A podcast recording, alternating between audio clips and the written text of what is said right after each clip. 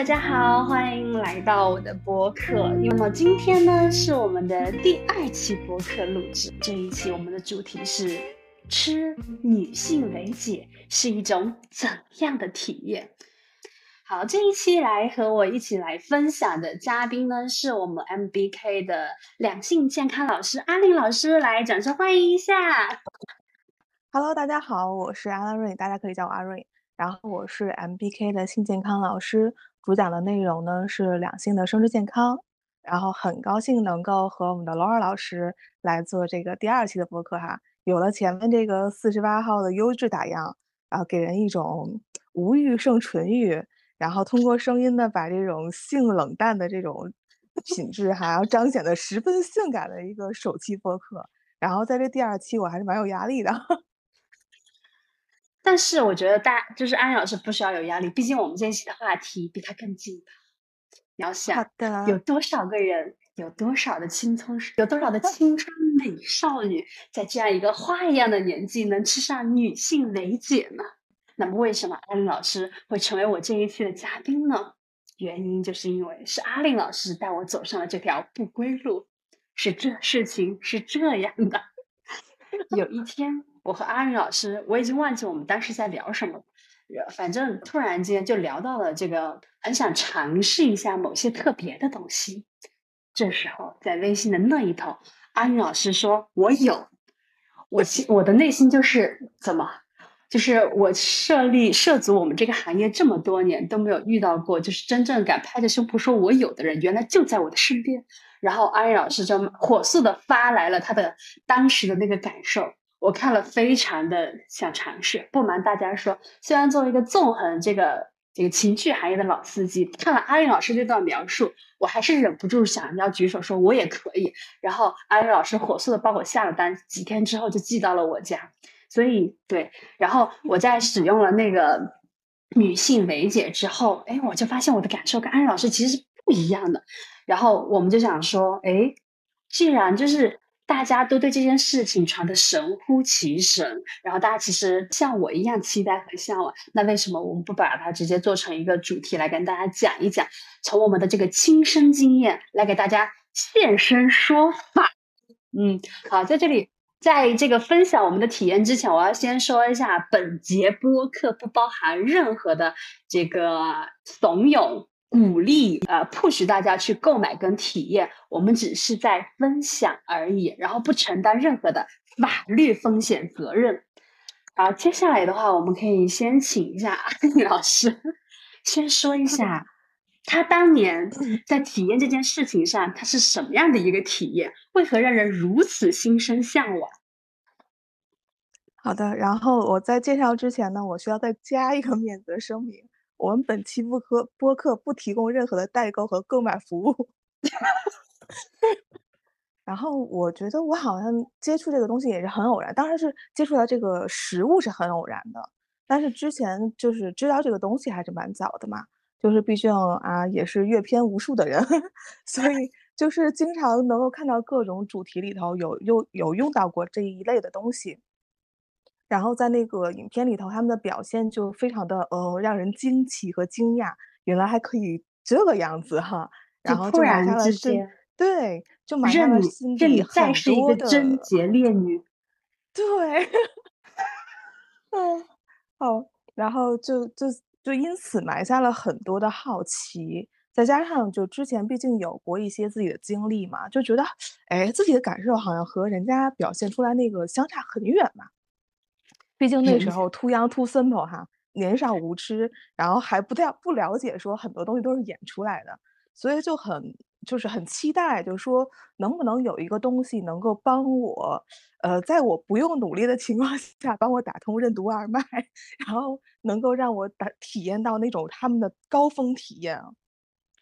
所以我就对这个东西非常的好奇，然后在一个偶然的机会就发现，哎，我好像是可以拿到这样的东西，然后。就不管这个中间省略了 N 多个字哈，然后就这个东西到我手里了，然后我就开始说要不要试一试呢，然后就开始约人啊，然后实践一下。在吃的时候呢，其实并没有太多的感受，然后在准备这个阶段呢，就大概他的那个要求是提前，大概十几分钟你吃应该就有效果。所以在我吃完之后呢，我就可以先跟对方做一些互动啊、前戏啊，就包括做一些按摩啊之类的过程。然后在这个过程中呢，因为你在帮他按摩的时候，他会给你一些反馈嘛，所以那个时候不知道那个越来越热的状态呢，是因为他给你的反馈让你觉得哎呀我好成功啊，还是说是因为这个药物的效果就让你觉得哎呀身体变得越来越热，然后越来越渴，就那样一个状态。然后等我帮他做完这个前戏之后呢，就轮到他来帮我做这些前戏嘛。然后那个时候的状态就像是你的感官被无限放大了，就是尤其是在我趴在床上，他帮我他的手指划过我后背的时候，我就感觉我的后背整个都长满了阴蒂的神经，就是他碰触的那一下，我感觉哦，就是电流，身体里有电流的那种感觉，所以就这个感觉还是蛮奇妙的。嗯，朋友们听了这样的体验，谁不想试？谁会不想试呢？所以大家真的要原谅我当时的那种很激动，然后就是一心就是觉得明天现在马上我就一定要得到他那个心情you know， 就是绝不想要全身长满敏感点。于是在这样的一个奇妙的感召下，我也买了这个安老师这个产品，然后我跟安老师的体验基本上就是天差地别吧。安老师如果是站在这个云层的巅峰，那我应该就是在这个混凝土里面打滚。事情是这样的，那一天我收到了这个女用维姐，我当时其实还是有点紧张，你知道，就是因为我其实没有吃过这种药物类的东西，我顶多喝酒了，所以对药物其实还是会有点紧张的。然后我在拆开那个盒子之后，发现也没有说明书，但是我更加紧张了，因为很害怕，你知道，就是看多了社会新闻，总觉得自己会因为这种太爽的东西送命。然后我还当时谨慎的问了一下阿云老师能吃吗怎么，后面发现就是说在半个小时之前服用啦什么一类的，就是该有的说明还是要看一看的。然后确定了之后，我就给小哥发消息，我说哎呀我们有一个新产品，要不要一起试一试呀？我常常用这样的借口去蛊惑小男孩，然后对方就是也是躁动不已呀，到底是什么样的东西，就说来了你就知道。然后当天晚上的时候，对方就是准备了绳子来找我，然后对，然后我当下就是从漫不经心，装作自己一副已经云淡风轻的样子，从那个盒子里拿出了一颗药，掰成了两半，因为我记得好像我就只吃了半粒。然后我当时吃下去之后，然后我就躺在床上静静的等待那种很销魂的状态出现。结果就是我觉得 maybe 就是我平常已经是一个蛮烂蛋的状态，所以那天我觉得好像没有太大的差异，但是非常的想要喝水。然后而且因为那天晚上我们的那个情景你知道，因为大家都对这件事情充满了期待，大家都在等待那个火山爆发的那一刻，所以那天晚上大家准备了非常多的小道具，什么绳子啦什么玩具啦什么一类的，然后先被捆起来，然后又被玩具伺候了一顿，然后又什么奇奇怪怪的灯光氛围组又准备的很好，所以我反倒觉得好像那天晚上体验下来，那是本来的我，并不是药物的作用。然后我当时就觉得很懵逼，我想说哎怎么会这样？难道是药效不够？于是我又发起了第二次的体验。那么这个第二次就非常的神奇了。第二次的时候，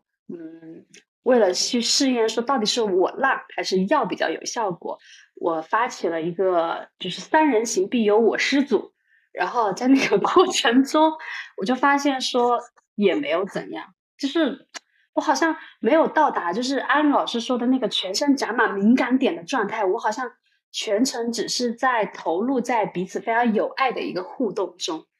哇，我这段描述真的是完美的避过了所有的风险词。对，所以我整个体验下来之后，当然那天我们还是很顺利，就是还是一个很快乐的状态，但是我就是没有到达说我期待中的那种很刺激的感觉，所以我就把我的这个体验跟阿云老师交换了一下，然后阿云老师就告诉我说我不是一个人，因为阿云老师这一段你来说吧，你也可以说说你的朋友。好的好的，对对对，就是小敖跟我分享了他的这2次体验之后，然后很苦恼说，难道说这个药物对我无效吗？还是说我已经到达了巅峰，所以不需要再做这些辅助了呢？我说其实你的这个症状还是挺正常的，就是我身边有人在服用这个药物的时候也出现跟你类似的反应，然后就是没有太明显的症状出现，或者没有太就是没有期待的那种砰然后爆发的那种状态出现，然后我就觉得这个确实是有很大的个体差异性。然后再有一点就是当时你在描述的时候我也在想一个问题哈，就是这个其实和女生在就是期待自己高潮的时候是有一个同样的一个模式，就是你当你把这个效果预设的很高的时候，拉得很高，对这个期待值拉得很高的时候，那可能它原来是有效的，但是那个效果离你的期待值很远，那这个时候这个落差会让你觉得好像没有用。对，而且说到这个效果这件事情，我觉得可能有必要跟大家说一下，就是其实这些所谓的女性为姐啦、男性为哥啦，包括那些古代的春药，他们其实那个核心的那个点在哪里？其实因为我在做这期播客之前，我有特意去翻了一下中国古代性学报告，就那么厚一本砖一样的书，它里面有说到说，其实古代春药他们主要还是说让这个男生变大变粗啦、延时啦，女生可以紧致啦，还有什么男女双美，就听起来这个词非常的引人入胜，然后增强性欲啦。其实所有的这种类型的药物，它的主要的那个效果还是说通过让你的这个血液的速度变得更快一些吗，然后让你的整个人无论是大头还是小头充血，然后让你在那个状态下好像显得更强悍一些。就是这些所有的所谓的这种春药啊，它们的作用其实本身是用来满足我们想要去探索啦，想要去实现我们性幻想的这样的一个路径。但是有一种春药，就是我猜大家肯定在很多电视剧或者小说里面肯定看到过，就是那种就是我们开头说到的，就是女生吃过之后，就是让她是一个再就是怎么宁死不屈、贞洁牌坊的贞洁烈女，她都在那一刻会主动求欢，然后能够就是燥热难耐啊什么。我想告诉大家，就是这样的东西是大家幻想出来的。就是这完全就是只是为了满足这些个男人的性幻想而已，这种东西它是不存在的，当然也包括女人的性幻想。对，所以请不要再来我们的后台问有没有这样东西卖了，没有，谢谢大家。就是对，其实这一点就是很多人对这个药物的一个误解，就包括男用的这个伟哥，大家也对他有一个很大的误解。就很多人都觉得，哎呀，这个吃了之后，我是不是就要硬着出门啊？或者说，就这一天都那个，就是举头昂扬的。但是它其实更多的，并不是说你吃了之后马上就会有反应，它是需要你受到刺激，然后会增加你受到刺激之后的这个反应的效果，而不是说在你平白无故的情况下就会给你一个什么样的感受。我觉得这个是大多数人对于这个药物的一个误解。另外就是他们可能就大多数人对于这个药物还有一个期待，就说啊，吃了之后就会变一个样子啊，或怎么样。那个我觉得真的不是这种药物，而是另一种就是能够就是扰乱你神经的那个药物。这个好像是2种不同的东西，但是我都不建议大家去碰啊。对，而且其实在这里的时候，大家没有想过，就是你包括我自己啦，我在吃药之前其实也有想过说我吃药之后会变成另外一个人的那个期待，这件事情到底在说明什么，会不会就是你有一些就是其实自己内心真的想要的东西，你觉得我无法很坦诚的表现出来，但我可以通过药物、酒精或者其他的这种借口，然后来表达真实的自己。就是其实我们可能是害怕去袒露这些东西。我的一些比如说我其实有在幻想过说我在吃了那颗药之后，然后整个人就是在他面前就自己给自己什么一类的，然后然后可能就是借助了各种道具把自己弄得非常的像小说的女主角那样子。就是我觉得这当中其实是因为我对对方其实没有那么信任吗？因为我对我自己其实没有那么的接受吗？所以我想说通过药物来释放这些事情。我觉得起码我是有这样的东西在的时候，而且大部分的时刻可能真的就是大家在开稿之前说啊，我不要让你死在我的床上。但是开稿之后，我总是安然无恙的醒过来。我还有一个小八卦想要问一下我们的阿姨老师，既然都已经吃上药了，我还蛮想问问说，就是会让你的性体验更加的有期待，你有没有做过一些别的什么出格的事情？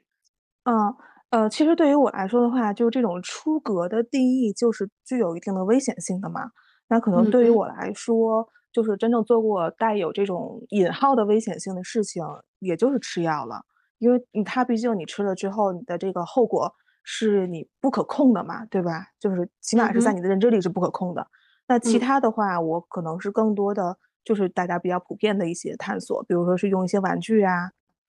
然后那个技巧类呀，就包括去探索那对方的这个前列腺啊、P 点啊，那就这些东西。当然，我还没有我们的这个小老老师那么勇敢，还去走过这个三人行必有我师的这个境界，我还没有过。但我觉得走男生 P 点这个事情，大家就应该很想听吧？就是都是怎么骗男生的？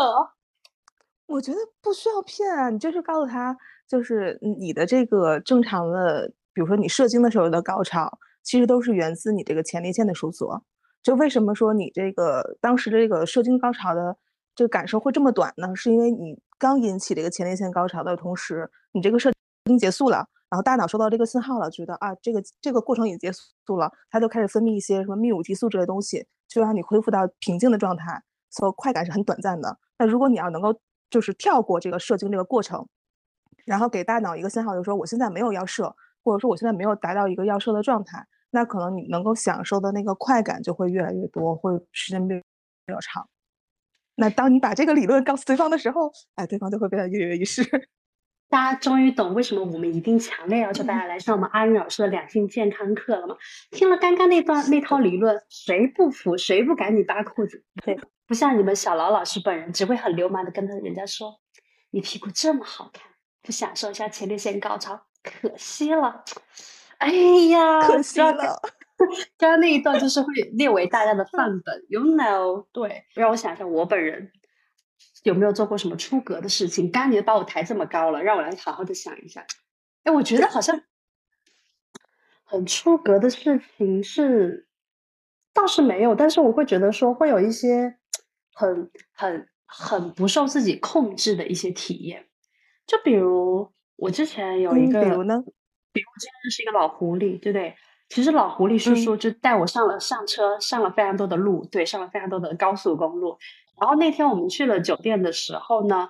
我本来想说先去洗个澡什么，然后我本来躺在那个浴缸泡澡挺舒服的。他当时在工作，然后我就因为我们的刚好那个位置是背着的，所以我也没有看到他过来。然后突然间就看到有个人进来了我的浴缸，然后很自然的坐在我的对面，然后把他的脚趾非常自然的伸到了我的两腿之间什么的。哇哦！然后就是在那个过程中有非常多不可描述的时刻。总之大家就不是用正常的方式去怎样。然后在后面的时候，当我回到这个就是船上的时候，我想说有点就是刚刚经历过那一波之后，其实我已经很羞耻了。然后我想说那不然就直接上船就有点尴尬。我想说坐在那个就是阳台那个沙发上想说平静一下，结果人家把我扑倒在那个沙发，然后它是一个长有一个扶手的沙发，人家把我就是从一个坐姿整个后背摁下去之后，然后把我的手给绑了起来，拿了一个手电筒来照我。我当时真的觉得非常的羞耻，因为我的面前，因为我们那天就是一个高层，然后一个阳台，我觉得对面如果有一个人的话，完全分钟就是对，就是大家，我不知道这样描述清不清楚，因为我怕过不了审，但是我当下真的觉得对，因为你刚刚问我的时候，我当下就想起来这件事情，我会觉得这个体验，它之所以让我觉得说它有一些不受控制，是因为我在整个的过程中就是既有那个被当作玩物一样看待，当然这个前提是我在当下是清醒的啦，就对，是我是愿意的，对。然后既有那个被当做玩物看待，第二部分就是其实我们在事前是没有任何沟通的，但因为我非常的信任他，因为我知道老狐狸，我们平常聊天的时候我就知道他什么段位，所以我大家其实非常的信任他，我觉得读者他不会做出伤害我的事情，所以在整个的过程中是一种大家不需要去言语沟通，完全靠肢体，然后还非常的协调，而且在很多就是在有一些时刻我觉得到那里我就 OK 的时候，他非常尊重我的意愿，所以我会觉得说这整个过程是我想起来会觉得说一个非常出格跟不受控制的时刻。而且我在后面之所以我们俩就是我们在后面的时候其实没有发生实质性的生殖器的插入，但是我会觉得他留给我的几次的这样的一些时刻都让我觉得很难，而且完全的有挖掘出我的另外一面。因为在这之前我都会觉得我是那个控制别人的人，但是在他的手下我变成那个被控制的人的时候，我觉得哎，体验感也非常的好。所以很多个时刻的时候我都会觉得说我们的那个性体验会变成什么样子，真的很大程度取决于你的对手和你和对手之间的那个信任跟亲密感是什么样子。是的，听起来很美妙啊。就是你说的，就是可能在你的描述里你觉得是有一种羞耻的感觉，但是在我听起来其实是很我反而觉得有种温暖的感觉，因为就是你们彼此之间这种信任感真的就让我觉得很温暖啊。在发生这件事情之后，其实我有想到说，哎，为什么就是我们总希望说在性生活上会有很多花样？当然，我在这个很有花样的那一晚之后，我的那个体验，当时来说是非常羞耻，又很期待，又很享受其中。可是，在结束之后，我发现，除了在今天录这个播客，我突然间想到这件事情，我好像日常没有想起来过。探讨到了今天的精髓，就是花样多这件事情为什么在实际的体验中好像跟我们想的不是一回事儿。对，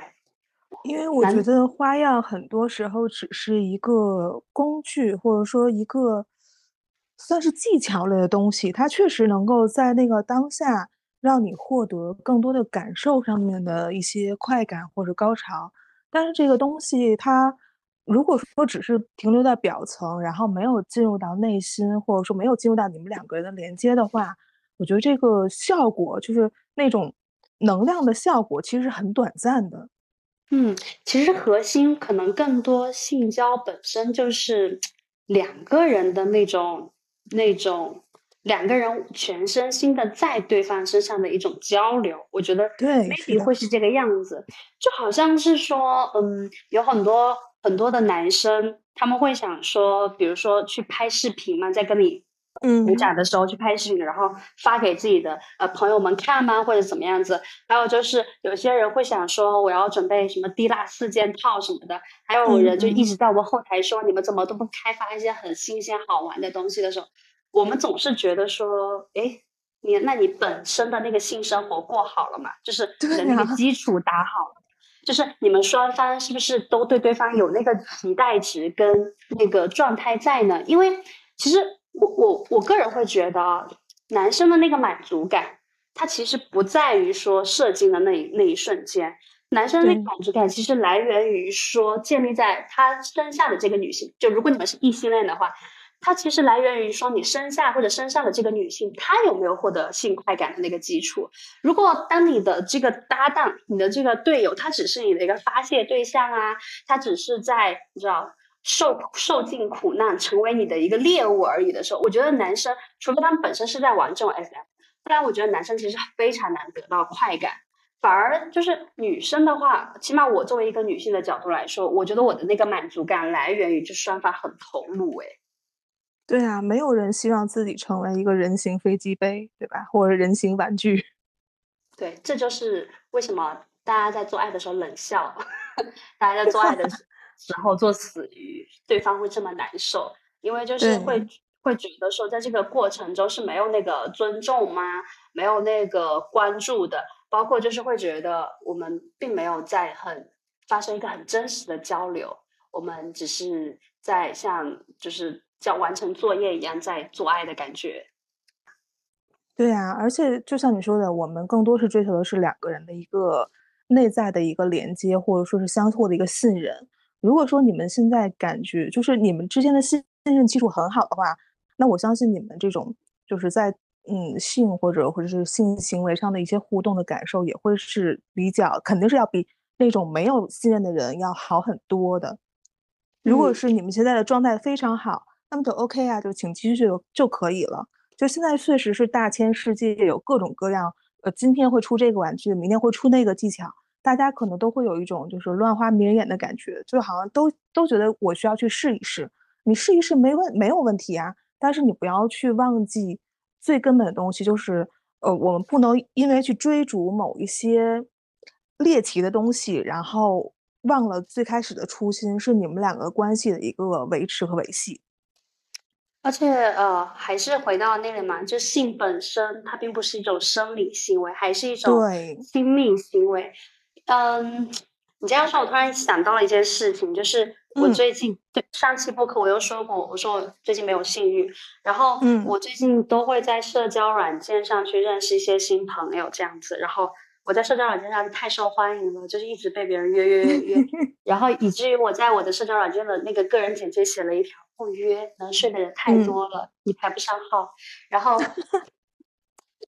然后我就会发现，还是会有说在第一印象不错的人，然后会去跟他们聊天的时候，对方到最后还是会约，然后我就会告诉大家我没兴趣不想约的时候，大家会觉得很奇怪，因为大家会觉嗯得说你上社交软件不就是为了认识朋友，然后去约这样子吗？那因为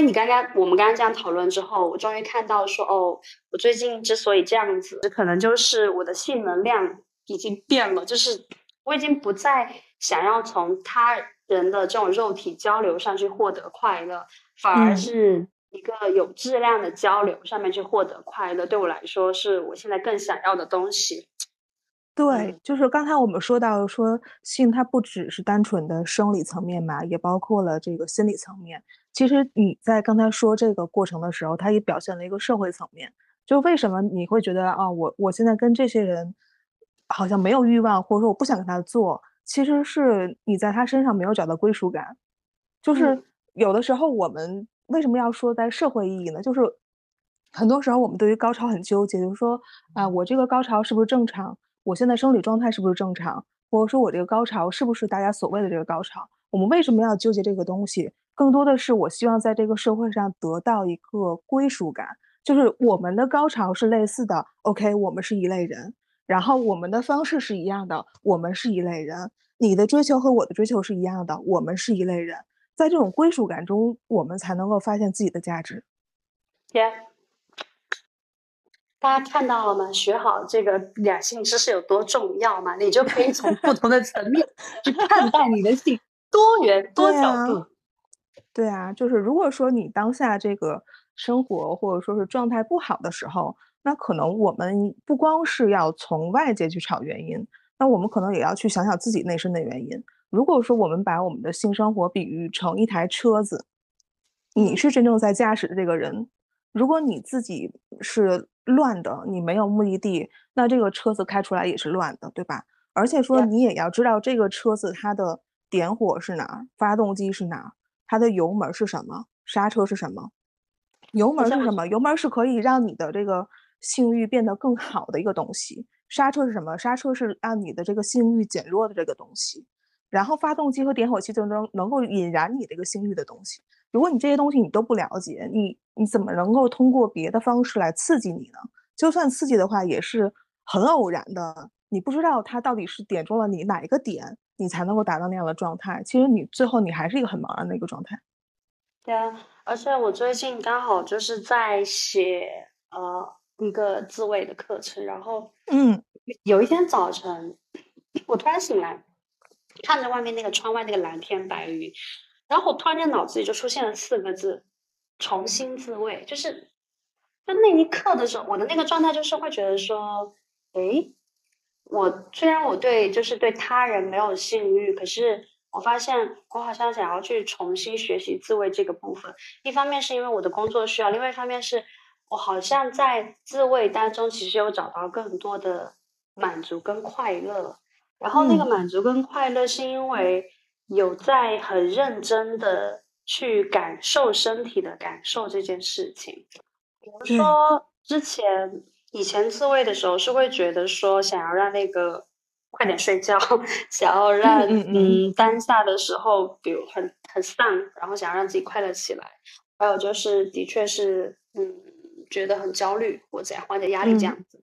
但是我在最近的时候因为写这个课程，然后更多的去感受自己身体的时候，发现完全不一样。那个感觉就是我从来没有发现说原来我的身体的那种被好好抚摸的样子是这样子的。然后我在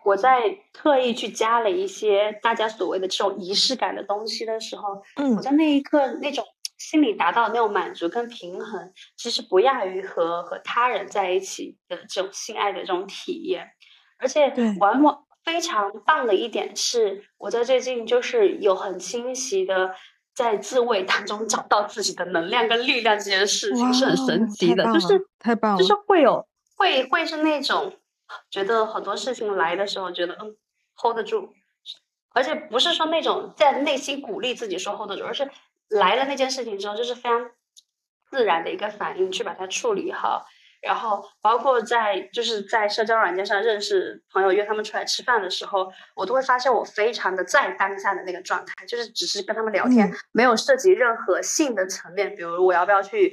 我觉得这小哥不错，要不要引诱他一下或什么的。非常真实的存在于这个当下，这种感觉是非常棒的。然后是的，性没有作为一个武器，反而是成为了一个力量这件事情。对，没错，非常棒。讲到这里越来越玄学了。本来是想说我们这次要讨论吃女性为戒，对，讲到后面的时候又回到了说用这些花花哨哨的东西都没有用，还是要回到你自己身上，各位朋友。回到这里最后，其实我还是蛮想跟大家说，你想要去体验一些新花样，让自己的那个性生活变得更有趣更精彩，完全 OK。 然后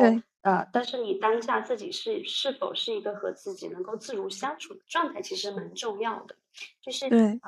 做任何的花样，你的出发点来源于你自己想尝试，还是你的周围的环境让你去尝试。对，没错。好的，非常感谢大家这一期的收听。那这一期大家不知道大家吃瓜吃开心了没？那我会觉得说，无论你吃药还是不吃药，无论你想要什么样的花样，最重要的是在两性当中，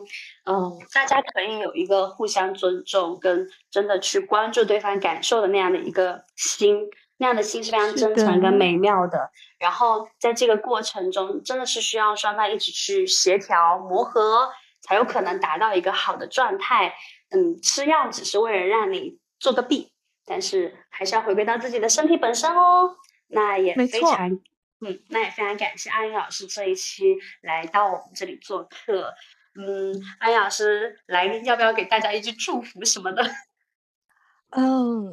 祝大家都能够遇见最真实的自己，然后拥有最美妙的高潮。对，然后不要在上面求代购。对。的话，欢迎关注我们的公众号罗南西 Nancy。 那如果大家喜欢我的播客的话，请大家喜欢再看评论，一键三连。如果你有一些很特别的故事，或者是你有一些嘉宾想要推荐给我的话，欢迎你在我们的后台留言。谢谢大家。那么最后就是祝大家有一个很丰盛跟滋润的夜晚啦。大家拜拜。